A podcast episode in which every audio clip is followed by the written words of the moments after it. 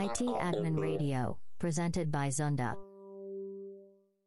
皆さん、こんにちは。IT アドミンラジオです。この番組はテクノロジーを通じて自由で安全なデジタルワークプレイスを提供し、事業の成長を後押しするズンダ株式会社がお送りしております。パーソナリティはズンダ代表の私、シャオこと沢田です。前回に続き、上シスのキャリア、上シスレテデをお送りいたします。皆さんもぜひ上シスのキャリア形成について、えーこちらのセッションからヒントを得ていただければと思います。IT Admin Radio, presented by Zunda.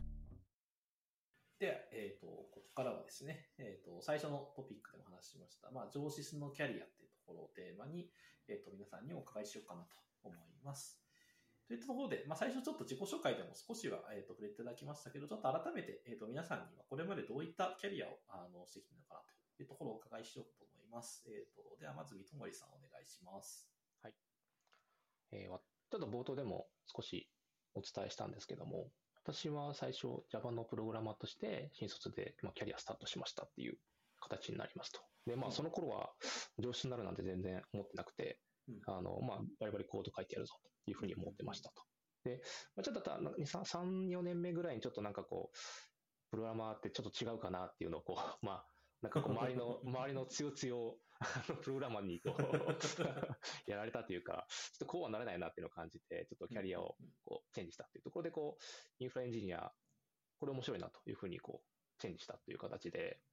で、まあそこで実はそのインフラエンジニアで入ったのが FX の会社で、まあその FX のインフラ、周りをちょっと見ていけるっていうところで入ったんですけども、まあ同時にそのインフラエンジニアと同時に、あの、社内の上司も、まあ、兼任するみたいなそのポジションだったので、そこから、まあ、上司がはじ、のキャリアが始まったという形ですね。なるほどですね。じゃあ、そのインフラエンジニアっていうのは、こうじゃないですか、あの、ランケーブル引いたりとか、サーバー積んだりとかしたかそうですね。あの、データセンターに行って、ラッキングしたり、ケーブリングしたりみたいなところで、うんうんハードディスク壊れたら、じゃあちょっとベンダーで呼んで、うん旗からうんうんって見てるみたいな、そういう形のことしてましたね。その除湿っていうのも、じゃあそのいわゆる社内システムの重りというよりは、でもその後はいわゆるくあの従業員の皆さんのその社員向けの方の除湿やられたってことですか？そうですね。もう PC のキッティングだったりっていうのをやってましたね。うんうんうんうんなるほどですね。ありがとうございます。えー、たくみさん。はい、えーそうですね。まあ、一応新卒で、まあ、えっと、その、国内の、まあ、その業界だと、まあ、く一番でかいところの、まあ、上質子会社、まあ、なんだ、まあ、数万人いる中で、数百人とかで、えー面倒を見てた感じなんですけども、まあ、そこで、そうですね、まあ、結局、まあ、外販をやってない上質子会社だったんで、完全にまあ本当に上質の仕事をもうかなり細分化してやってるっていう感じで、まあ基本的にはなんだろう、あんまり戦略機能とか、なんだ、えっ、と、企画機能とかを事業会社側とかホールディングス側で持ってて、えーそれ以外の、まあその、開発、えっ、と、まあ元請け SI として、まあ会社、あまあその、なんだ、事業会社グループ全体を見ながらやるみたいな、そういうようなところで、まあ開発行ったり、運用行ったり、まあ工場の上質に出向したりとか、そんなことをや、まあふらふら、最初は10年くらいやってたって感じですね。まあ特に入社のきっかけは、特にあの、なんか上質をやりたくて入ったというよりは、うん。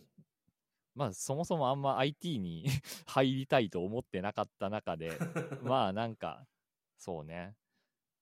まあ IT 割と仕事あるしなっていうところで、うん。で、あとは、まあ、まあ会社を選ぶ軸としてはもう一人頭の売上高が高い会社っていう 雑な選び方をしたというところで、うん。さ 新卒の会社入ってるので、まあなんとも っていう感じではありますね。まあそうですね。まあそんな中でまあ、えーっと、そこからまあちょっとコンサル経由で事業会社行くんですけれども、そうですね。まあ、なんだろう。結局その最初にいた会社の中で、まあ企画系とかに行けるキャリアパスもあったんですけど、そっちから外れちゃって、まあなんか、そっち行きたいな、みたいな ところがあったんで、まあその辺行けるキャリアパスはないかなっていうところを探して、まあ転職してみたっていう感じが、まあ最初のとこですかね。で、まあコンサル時代もまあ基本的にはその、まあ大手の不動産会社さんとかの、えっ、と、上質部門にも社員として常駐して、そこの上質機能を担うっていうような、えー仕事をしてて、まあこれも、なんだろう、外注業務委託でありながら、まあ、実質業上質部員として働くっていうような働き方をまあちょっとしたんですけれども、まあ、やっぱり事業会社本体行きたいよねっていうところでまた転職しまして。で、まあまたちょっとここがもう転職のタイミングと、なんでしょうね。まあ、時期が悪くて、まあコロナ真っ只中というか、まあコロナ禍に本格的に入る前に内定をもらって、入ったのがコロナ禍で、もう売り上げも立たず上質予算ももう大半がカットみたいな状況で、そもそもアサインされた仕事が社内でないよみたいな、もういきなり社内失業みたいな状態からスタートするっていうような、なかなか大変なところだったんですけど、うん。まあそこでそうですね、まあある程度その企画寄りの業務だったりとか、まああとはそれこそ、まあクラウド系とかも割と触れたので、まあそこら辺は良かったんですけど、なんかまあ、なんだろうな、なんかちょっと、その仕事のやり方に疲れちゃって、まあなんかもう少し、なんだ、まあ引いて仕事をしたいなと思ったところでお声掛けいただいたんで、今、うちにいるっていう感じですかね。はい。はいじゃ。あこう、すごい、あの、むちゃくちゃでかい組織から、まあ、だんだん小さい組織をやって、で、多分今、うんまあ、もう極端に小さまあ、うちの会社が小さいっていうのもありますけど、うんまあ、そもそもその、なんだろう、専任者ゼロみたいな会社とかかもサポートも多分されてると思ってて、こうなんか、でかい組織の一員みたいなところから、こう、だんだん小さくなってきて、多分その見る範囲とかもすごい広がったと思うんですけど、そこってどうですか？そうですね。まあ、見る範囲が広がったと言いつつ、なんだろうな。まあ、逆にでかいところにいると、その、ある程度やっぱりその戦略を他の人は立ててるけれども、その立てた戦略をちゃんと見て仕事をするってことはしなきゃいけないので、やっぱりその中でどういう機能を担っていて、えーそこに対して何をしなきゃいけないかとか、まあ、あとはやっぱり大きい上場企業だったりすると、それこそ、まあ、ある程度、なんだ、組み上がったその世の中的な、うん。まあ、JTC なりのみたいなところありますけど、ベストプラクティスうん。である程度組まれていたりはするので、なんかそういうところで、最初の会社で、まあ、ある程度、なんとなくこういう方だよなって見たものを、まあ、2社目、3社目とかでも、当てはめてみて、当てはまるもの、当てはまらないもの、みたいのをなんか考えながらやってったっていう感じかなとは思います。うんうんうん。うん。確かにそうやってあの積み上がっていくといいですね。はい、ありがとうございます。えー、じゃあ次は安村さん。僕の方はですね、もう社会人20年ぐらいやってるんですけども、えっと、まあ、もともとこう IT 系は好きで、まあ、パソコン系だったら何でもいいやって感じで、えー入ったんですけども、1社目は、えっと、金融系のオペレーター、データセンターのオペレーターですね。で、ここは正直上質とほほぼ関係なくて、もう汎用機触ったり、テープドライブ出し入れしたりしてて、まあ、あんまキャリアは積めなくてですね。で、まあ、あの、ちょっと若い、若かったんですけども、あの、夜勤もあったので、ちょっと早めに、まあ、転職するかっていうので、ちょっと転職活動しまして、で、まあ、次行ったのが、電子カルテの会社の、まあ、インフラエンジニアとして、ちょっとジョインしましたと。で、まあ、いろんな病院とか、あの、電子カルテ入れたり、あの、先生の PC のセットアップとかですね、をやったんですけども、ちょっとここが肌に合わなくて1年未満で辞めちゃうんですけども、で、次のところが、えっ、と、まあ、あの、業務委託なんですけども、まあ、あの、某通信キャリアの、あの、まあ、会社が大きいので、その一部署の上司として、えっ、と、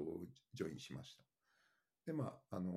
まあ、場所はため池山王ってとこなんですけども、某キャリア。某キャリアの、はい。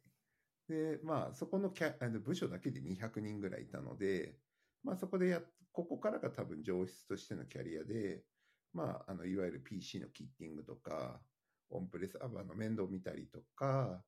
あとファ、あのーあれですね、営業との、あのー橋渡しとか、まあ、そういうのを11年ぐらいさせていただいて、で、まあ、いろいろあって、もう11年も経ったし、えー転職するかっていうので転職してですね、で、まあ、IT 系がいいなっていうので、まあ、IT 系の会社に入るんですけども、そこも業務委託の会社で、で、委託先でたまたま紹介されたのが、あの、通信キャリアで、えーそこのインフラエンジニアとして入ってくれないかって言われ言われたので、そこにジョインしました。うんまた通信キャリア。はい。で、そこは汐留にあ本社があるところで、はいはい そこで1年ぐらいやらせていただいたんですけども、まあ、まあ、ちょっと不満はあったんですけど、特に転職する気とかはなかったんですけども、えっと、その1個前の、えっと、会社の、えっと、時に知り合った部長さんから、なんか連絡が急に来て、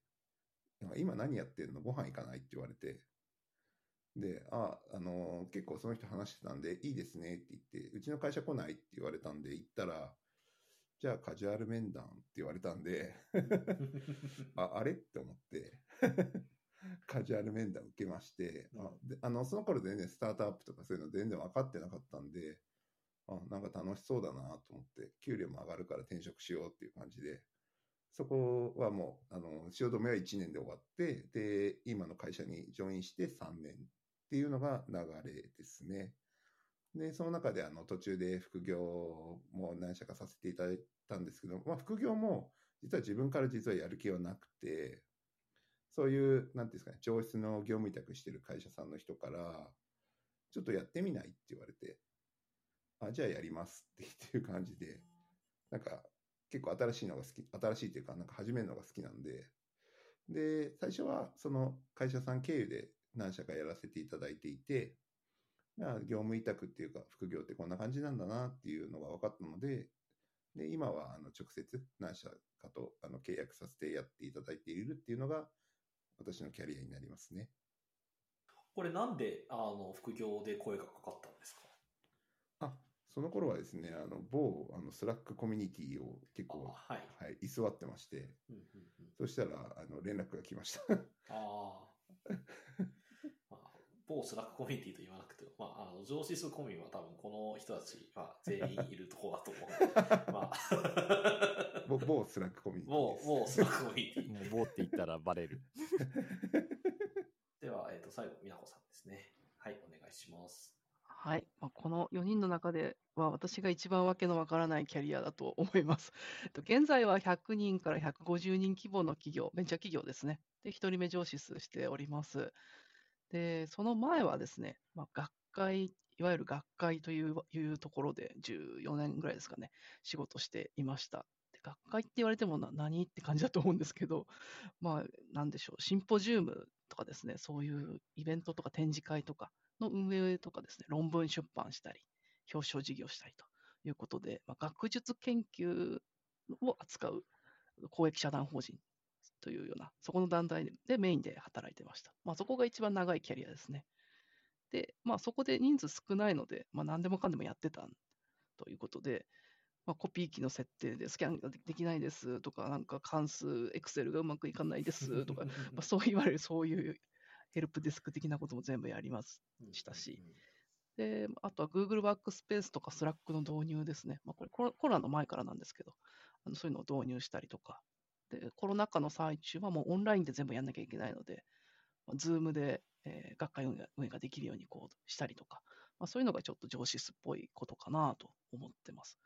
まあ、と Windows サーバーのなんかちょっとやったりとかですかね。で、あの、すごい具体的な話すると、あの、なんでしょうね、昔は議事録ってこう、会議が終わった後に、ワードとかなんかでバーって書いて、メールで皆さんに送って確認してくださいってやって、コメントが返ってきて、また直してみたいな、そういうのやってたんですけど、Google ドキュメントがあったらもうそれやんなくていいっていうのがもう分かったんで、ああ、もうこれやってらんないなと思って、そう そういうのもあってですね、Google ワークスペースやりましょう、やりましょうっつって、こう、どうにか導入したみたいなところがあります。でまあ、そんなこんなで、まあ、業務効率の一環で、まあ、がその Google ワークスペースを入れたので、ガスとかやったりとかですね、うん。半分趣味みたいなとこありますけど、うん。で、ガス勉強して業務で使うようになって、うんで、今それ副業でガスちょっと教えるみたいなこともやったりしてます。うんうんうんあ、この、あれですかね、Google ワークスペースの出会いみたいなところが結構大きなその転換点というか、うんその、あの、い一大あの変化みたいなところがあったってことですかね。そうですね。まあ、もともとこの Google ワークスペースをなんで使おうかって思ったのも、うん某一芸が あってですね、一芸コミュニティで Zoom とか、まあ、が Slack とか Google ワークスペースを使い込んでたので、まあ、これを逆輸入した形ですね。ありがとうございます。まあ、結構、あの、皆さんにこう、キャリアをお伺いしながら、えっ、と、やってきたかな、あの、お伺いできたかなと思うんですけど、まあ、皆さん、こう、上司数って、まあ、業務してるってことは、まあ、多分、まあ、あの、いわゆるコンピューターをいじる時間もすごい長いですし、まあ、えっ、と、まあ、ズンダでの、まあ、上司数業務って、まあ、あの、いわゆるコンサルティングの部分と、まあ、その、あの、そこを支える部分で、まあ、えっ、と、ラボって言われる、まあ、あの、SARS やサービスの研究とかをしてる、えー、とチームと、まあ、大きく、まあまあチームというか、まあ、大きく2つの、あの、側面のお仕事がある中で、まあ、皆さん、あの、そういった中でも結構、SARS をいじったりとか、まあ、先ほどの、まあ、守備でガスをやられたりとか、まあ、いろんなことを、あの、日々、あの、研究されたりして、まあ、そこからブログ書いていただいたり、まあ、社内のナレッジ作っていただいたりしています。で、まあ、そういった中で、まあ、この、いわゆる上司数の今のそのモダンテクノロジーって言い方をするのもあれですけど、まあ、例えば、その、インチューンや JALF やだったり、まあ、オクタとか JReady だったり、まあ、Google ワークスペースとかサンドだったり、まあ、そういったものって、まあ、皆さん、あの、まあ、先ほどちょっとみなこさんにも話を伺いましたけど、なんかまあそういう最近のモダンなテクノロジー、まあ、その積み上げの中での最近のその、あの、結構ホットなテクノロジーってところ、まあ、どういった形で興味を持つようになったかとか、まあ、今どういうことが興味あるかっていうのをちょっと聞いていきたいなと思います。じゃあ、ちょっとこれ、三戸森さんからお願いします。はい。そうですね。まあ、私がモダンなテクノロジーに触れたきっかけっていうのが、うん。前職のスタートアップの立ち上げですね。うん。実はスタその前職に入る前は結構オンプレメインの環境で、まあ、唯一その Exchange Online でメールで使ってたぐらいの感じだったんですね。そこからもう一気に、まあ、 Slack だ、Google Workspace だ、っていういろいろそういう、なんかあの SARS のメインの社内 IT に入って、でそこからまああの、てかそれが触りたかったからこそ転職したっていうのがあったんですけどもあ、、そうなんですね。うん。いや、もうこれはやっぱり、なんかオンプレの世界にずっといたら、あのー遅れて、あ、なんか遅れちゃうと、置いていかれるという危機感があって、これしかないと。うんで、転職して、まあ、そこからやっぱり、あのーやっぱ触るのが非常に楽しいっていうか、あの、日々発見もあり、うんうんっていうことで、まあ、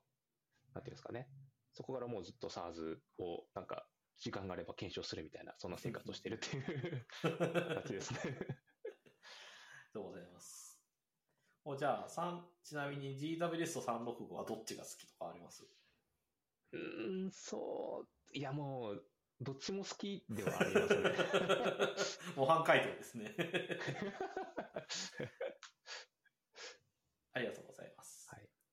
たくみんさんもこう、そういう意味で言うと、どこ、どこからそういうクラウドサービスとか SaaS を使うようになった感じですか？一応そうね、1社目が最初 Exchange サーバーを立ててたんだけど、うんいつの間にかそれがなんか、オフィス365、当時オフィス365うん。と連携をされ始めみたいなところからうん。入ったんじゃないのかなと。まあそれでも相変わらず結構サーバー自体もデータセンター持ってたし、うんえーオンプレサーバーを使ってたっていう感じ。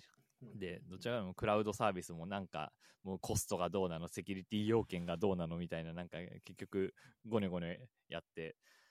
それこそクラウドサービスを導入するって言ったのに、実態は、なんかプライベートクラウドの名のもとに、あのデータセンターの同じ部屋に、えっと、ホスティングじゃない契約で 置いたサーバーを利用するみたいな、よくわからないスキームでシステム立てたりとかもあったんで、うん、なんか、そういうところに疲れたところは、なんか、クラウドを考えるのが疲れるっていうのは、なんか、1社目のうんところだったのかなって感じ。まあ、2社目の時は、もうほぼほぼその自社資産を持ってなかったところはあるんで、それこそ自社のシステムとか、オフィス365とか、あと、クラウドサービスを、まあ、いろいろ使ってた感じで、まあ、そうね、まあ、フルクラウドでそういう意味だと働くようになったのはそこからなのかなというところですかね。まあ、結局は、あの、なんだ、お客さんのオンプレス資産とか、お客さんの AWS 資産とかを、まあ、触るのが仕事だったりはしたんで、うんうんうんそっちの方がメインで、なんかやっぱオンプレから離れた感じとかはなかったし、まあやってたのも、そのオンプレから AWS へのマイグレ案件とかうんうんのインフラ担当とかだったんで、うんうんまあ自社の仕事はクラウド、お客さんの仕事はハイブリッドみたいな感じで、まあやってたかなと。うんで、まあそうね。で、その次にまあ転職した事業会社の方でも、まあ、そう、なんだろう。あまあ結構対象外性でオンプレを入れてるみたいなところがある会社だったんで、それこそあの結構、なんだ、地方の山奥とかに拠点があったりして、うん。まあ通信回線が不安定でもスタンダーローンで動いてくれなきゃ困るから、えー基幹システムはオンプレにしているみたいな、そういうようなのがあったりして、まあ、おクラウド化できるところはクラウド、オンプレのまものはオンプレ。で、まあ一応、グループエアは Office365、あ、じゃないや、えっ、と、Google ワークスペースで、まあしかもこの会社が、社員が1000人オーバーにもかかわらず、まあ、ビジネスベーシックから、あの、あ、じゃあビジネスベーシックじゃないか。G Suite ベーシックから、ビえっ、と、Google のビジネススターターに無理やり上げさせてもらうっていう、ちちょっとしたあれをやった会社なので、でもその中で、でもやっぱりオンプレスさん減らしていきたいとかいう、まあ、むちゃくちゃを言われ、それのスキームを考えたりとか、なんか、本当にもう、これってトローじゃねえのとか思いながら、いろいろなんか、こねくり回してたのが、うん、かな。まあ、どちらかというとそうね、まあ3社目の時は、なんで、まあやっぱククラウドにしたいけれども、なんかオンプレのしがらみが大きくて疲れるっていうのが、うん、思いだったかなというところですかね。まあそこで、まあ、なんだろう、ずんだに転職して、もう、最初からもうほぼオンプレ資産はないのでっていうところからスタートして、まあ自社としてはそうだし、まあその中でいろいろ仕事を考えたりとかね、使い方っていうのもあるけれども、結局やっぱりお客さんがオンプレ資産から、ね、Google とかマイクロソフトに持っていきたいみたいなお客さんも多かったりとか、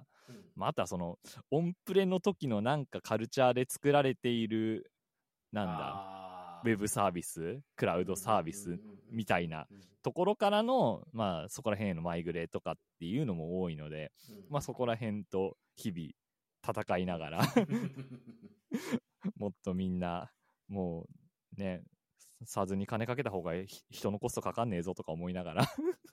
そうですね。ね。まあでもうちのお客さんだってやっぱり SARS に対してコストダウンだけとかでだけではなくて、その生産性とか事業の拡大のために SARS を買ってくださってるお客さん多いので、まあなんか比較的なんか別に金払いって意味ではなくて、多分そこをなんかへ変にケチろうとするお客さんはあまりいなくて、あの、そういう意味では結構、その、ちゃんと SARS のことを使いこなそうっていうモチベーション高い人が多いですよね。うん。本当にあの、まあ、1社目とか3社目で結構その、ケチるためだけの再見積もりの繰り返しとかを散々経験しているので、あなんか、ぼ某社の5回再見積もりみたいなのありますよね、なんかね。そう、ちょっうん、やっぱなんかそういうところの考え方って本当に生産性下げてるだけなんじゃないのか、そのそれでもそこまでしてそのコストって本当に下げる必要あるの？みたいな。むしろそれによって上がってるコストいっぱいあるじゃんとか思ってしまうので、なんかああいうやっぱトロー感は、なんだろう、仕事自体のやりがいをなんか削いでいくストレスなのかなっていうのはちょっとやっぱ思ってしまったなっていうのはあります。うんうんうん。じゃあ、さっきと同じ質問すると、あの、Google ワークスペースと365どっちが好きですかね？そうですね。悩ましいですね。おまあそうですね。まあ正直言うとなんか、Google の方が触ってて気楽ですね。はい、すごいはい。気持ちがわかります。はい、わかります。はい。はい。じゃあ、次は安村さんですね。あそうですね。僕がモダンな環境を触るきっかけっていうのは、まあ、ほぼ三戸森さんと一緒で、うんまあ、あの、3社目までは、なんていうんですかね、クラウド自体が存在しなかった世界なので、うんまあ、オンプレ常識だよね、みたいな。でも、3社目で10年ぐらい勤務している頃に、まあ、あ AWS とか、えっと、Azure とかで出して、ただ、まだ出た当初だったので、あの社内情報をインターネット上に上げるなんてとんでもないみたいな時代だったんで、まあその頃はオンプレだな、やっぱオンプレが一番だなって思っていて、で、今の一個前のところに入った時に、まあ、 Slack とか、えっと、 PaaS とか、 SaaS をちょっと触り出して、あ、なんか先進的なことやってんな、この会社、みたいな感じだったんですけども、まあそこはあくまでお客さん先なので、触れるところが少なかったんですね。うんああくまでアドミンはお客さんが持っていて、あこっちではユーザー権限でいろいろ触ってただけなので。で、今の会社に呼ばれて入社した時には、うちは SARS あだサーバーなんもないよって言われて、あじゃあやるしかないっていう感じで、えっ、と、まあ、インチューンとか、ジャムフとか、うんえっ、と、調べて入れてってやってるうちに、あ、モダンな環境にあの勝手になっていったっていうのが正直なところですね。自分からモダンにするぞとかいう意思ではなくて、うんはい。あの、働くためにモダンになったって感じですね。えーやっぱオンオンプレの愛がまだやっぱりある感じですか？えっと、多分隣の芝は青く見える的な感じで、うん。まあなんかたまにはあのエアコンガンガンに効いてうるさい部屋に行きたいなとか、懐かしいなんかですね。、なんかな懐かしいなってななりません？あ首からね、入館カードを下げあて、入館証書いて指紋とかそうですこう再認証して。真夏はまずサーバールームに行って休んでみたいな。休ん 休め、休ありましたね。えーまあ、暑いから汗かいてるからちょっとサーバールーム5分ぐらい行ってみたいな。うんいやでも割となんかサーバールームの思い出が本当土日丸々2日間フルタイムでこもったりとかそういうのが多かったから あんまりなんか体を冷やして寒かった思い出とかしかないですね。確かに、あの、あれですよね。これからも機器入れ替えるぞみたいな時に、こうデータセンター行くと、とりあえずデルとか HP とか書かれた箱が延々と100個ぐらい積んであって、ああ、みたいな気持ちになりますよね。あとはですね、まあいろいろこうネタがあるんですけど、サーバールーム入れる人は、もちろんカードリーダーで、あのカードで入れる人限られてたんで、なんか役員の人が内緒話する部屋に使われてて、ああすいませんみたいなのが何回かありました。面白い。もう全然関係ないですねうん、上質。なんか、そその意味で言うと、僕自身も、あの、まあ、今さ、だだいたい、あの、スタートアップ界隈、15年ぐらい前から、まあ、スタートアップ界隈にいて、で、まあ、当時は、まあ、当時から Google は、当時の G、Goo- Google Apps ですかね。G Suite のさらに前ですね。とか、まあ、えっ、と、Google ダイブスのエゲッタがあったり、 Dropbox とか使ってたんですけど、買収されてでかい会社になると、その、えっ、と、G Suite のメールが全部 Exchange に移されたり、あの、Dropbox のファイルが、なんか Windows の Windows サーバーに移されて、うわーでかい会社ではオンプレ、オンプレしかダメなんだ、みたいな気持ちになったっていうのを思い出しましたね。今ではそんなこと多分ないと思いたいんですけど。そう。多分それが本格的にでかい会社も使うよみたいになったのっていうのが多分まあこの7、8年ぐらいで、で、多分コロナの時にもうなんかほぼ振り切ったみたいなところが大きいんですかね。さて、じゃあ最後は美奈子さんですね。はい。はい。まあ、なんか、皆さん仕事の話をしてる中でゲームの話になって恐縮なんですが、全然大丈夫です。やっぱり私はゲーム、ゲームですね、2014年頃ですね、青と緑に分かれて一陣取りゲームをするゲームというのがありまして、まあ、はい。それにかなり入れ込んでたんですけども、うん。まあ、そこでのコミュニティで、 Slack、Zoom、Google ワークスペースみたいなのを結構使い込んでたんですね。うんうん多分 IT 系の人が多分多かったこともあると思うんですけども、そこですごい勉強になったというか、ああ、こんな世の中便利なものがいっぱいあるんだなというのがやっぱり一番最初のきっかけといえばきっかけかなと思います。青と緑の陣取りゲームってことは、なんか Google プラスとかもなんかモリモリ使ってますかね。そうですね。い今はななき。そうですね。うんそれが大きかったですね。今、あの、某上シスコミュニティでも、そのエージェントの方々も多いんじゃないかなと思います。何人かお見受けしました。で、まあそういうのがあって、まあ仕事に逆輸入したりして、で、いろいろやっていくうちに、ああ、なんかこんな便利なあるんだったらいろいろやりたいなとかですね。まあ、なんていうか、そういういろんなクラウドとか SaaS 系っていうソフトウェアっていうのがな、まあ、ゲームソフトみたいなもんなんで、いろいろ触ってみたいな、みたいなこう気持ちもあってですね。まあ、そういうのもあって、ちょっとベンチャーに転職して、クラウドネイティブでもゴリゴリいろんな SAS 使ってるっていうので、ちょっといろいろ触って、おーこういう感じなのかっていうのを今やっているところです。うんまあ、確かに、そのスタートアップとまあコミュニティってまあ結構近い部分があって、まあなんかそのガバナンスよりもやっぱり組織の維持みたいなところが、あの、なんだろう、その組織をダイナミックに動かすみたいな、そっちの方が重要になってて、で、多分そういったところが先に SARS ないし、オンラインベースの仕事の仕方をしているのを見ると、ああ、じゃあそれを、えっ、と、なんだろう、大企業も取り入れていこうみたいな感じで、まあ、だんだんこうさっきの、この三友さん、安村さんの話のように、こう、キャッチアップがしていくのかな、みたいな気もしますね。だからちなみになんか僕の手元のメモのところに、あの G20 サミットの仕事ってちょろっと書いてんですけど、これ、な、なんですかね？あ、これ私ですね。あの、うんで本当一瞬だけですけど、私国家公務員で外務省で仕事してたんです。うんで、それ何かっていうと G20 サミットの事務局うんで、まあ、設営の仕事をするっていうんで、あの、G20 サミットってこう首相がこう丸テーブルでガーッと集まる部屋ありますよね。ああいうのの設営とかですね、その会場の設営みたいな仕事をちょっとしてたっていうので、全然これは上司数と関係ないんですけど、あ特にそこの上司のインフレとかそういうわけでは特に そこはあんまり情シス関係ないですね。まあなんか、その当時、まだ外務省 Slack とか使っ今、今も使ってないかな？使ってないんで、 Slack 使いませんか？とかちょろっと言ったんですけど、まあダメでしたね。今はどうなってるかわかんないけど。それがな2年、2 3, 3年ぐらい前ですか？あ、これは本当スポットで4ヶ月ぐらいであ、すね。ごめんなさい、え時期で言うと？あ、時期で言うと2019年で本当コロナの直前でしたね。で、そこから最近になると、文部科学省が Slack 使ってますそうなんですそうなんですなので、うんあ、言ったじゃんってちょっと思 ちょっと思思ったけど、まあ、一介の期間職員では、いやいやでもそこの先見の明があったというか。ほう。なるほどですね。で今省、省庁すらオンプレをやめていくみたいなところが出始めて、すごいですね。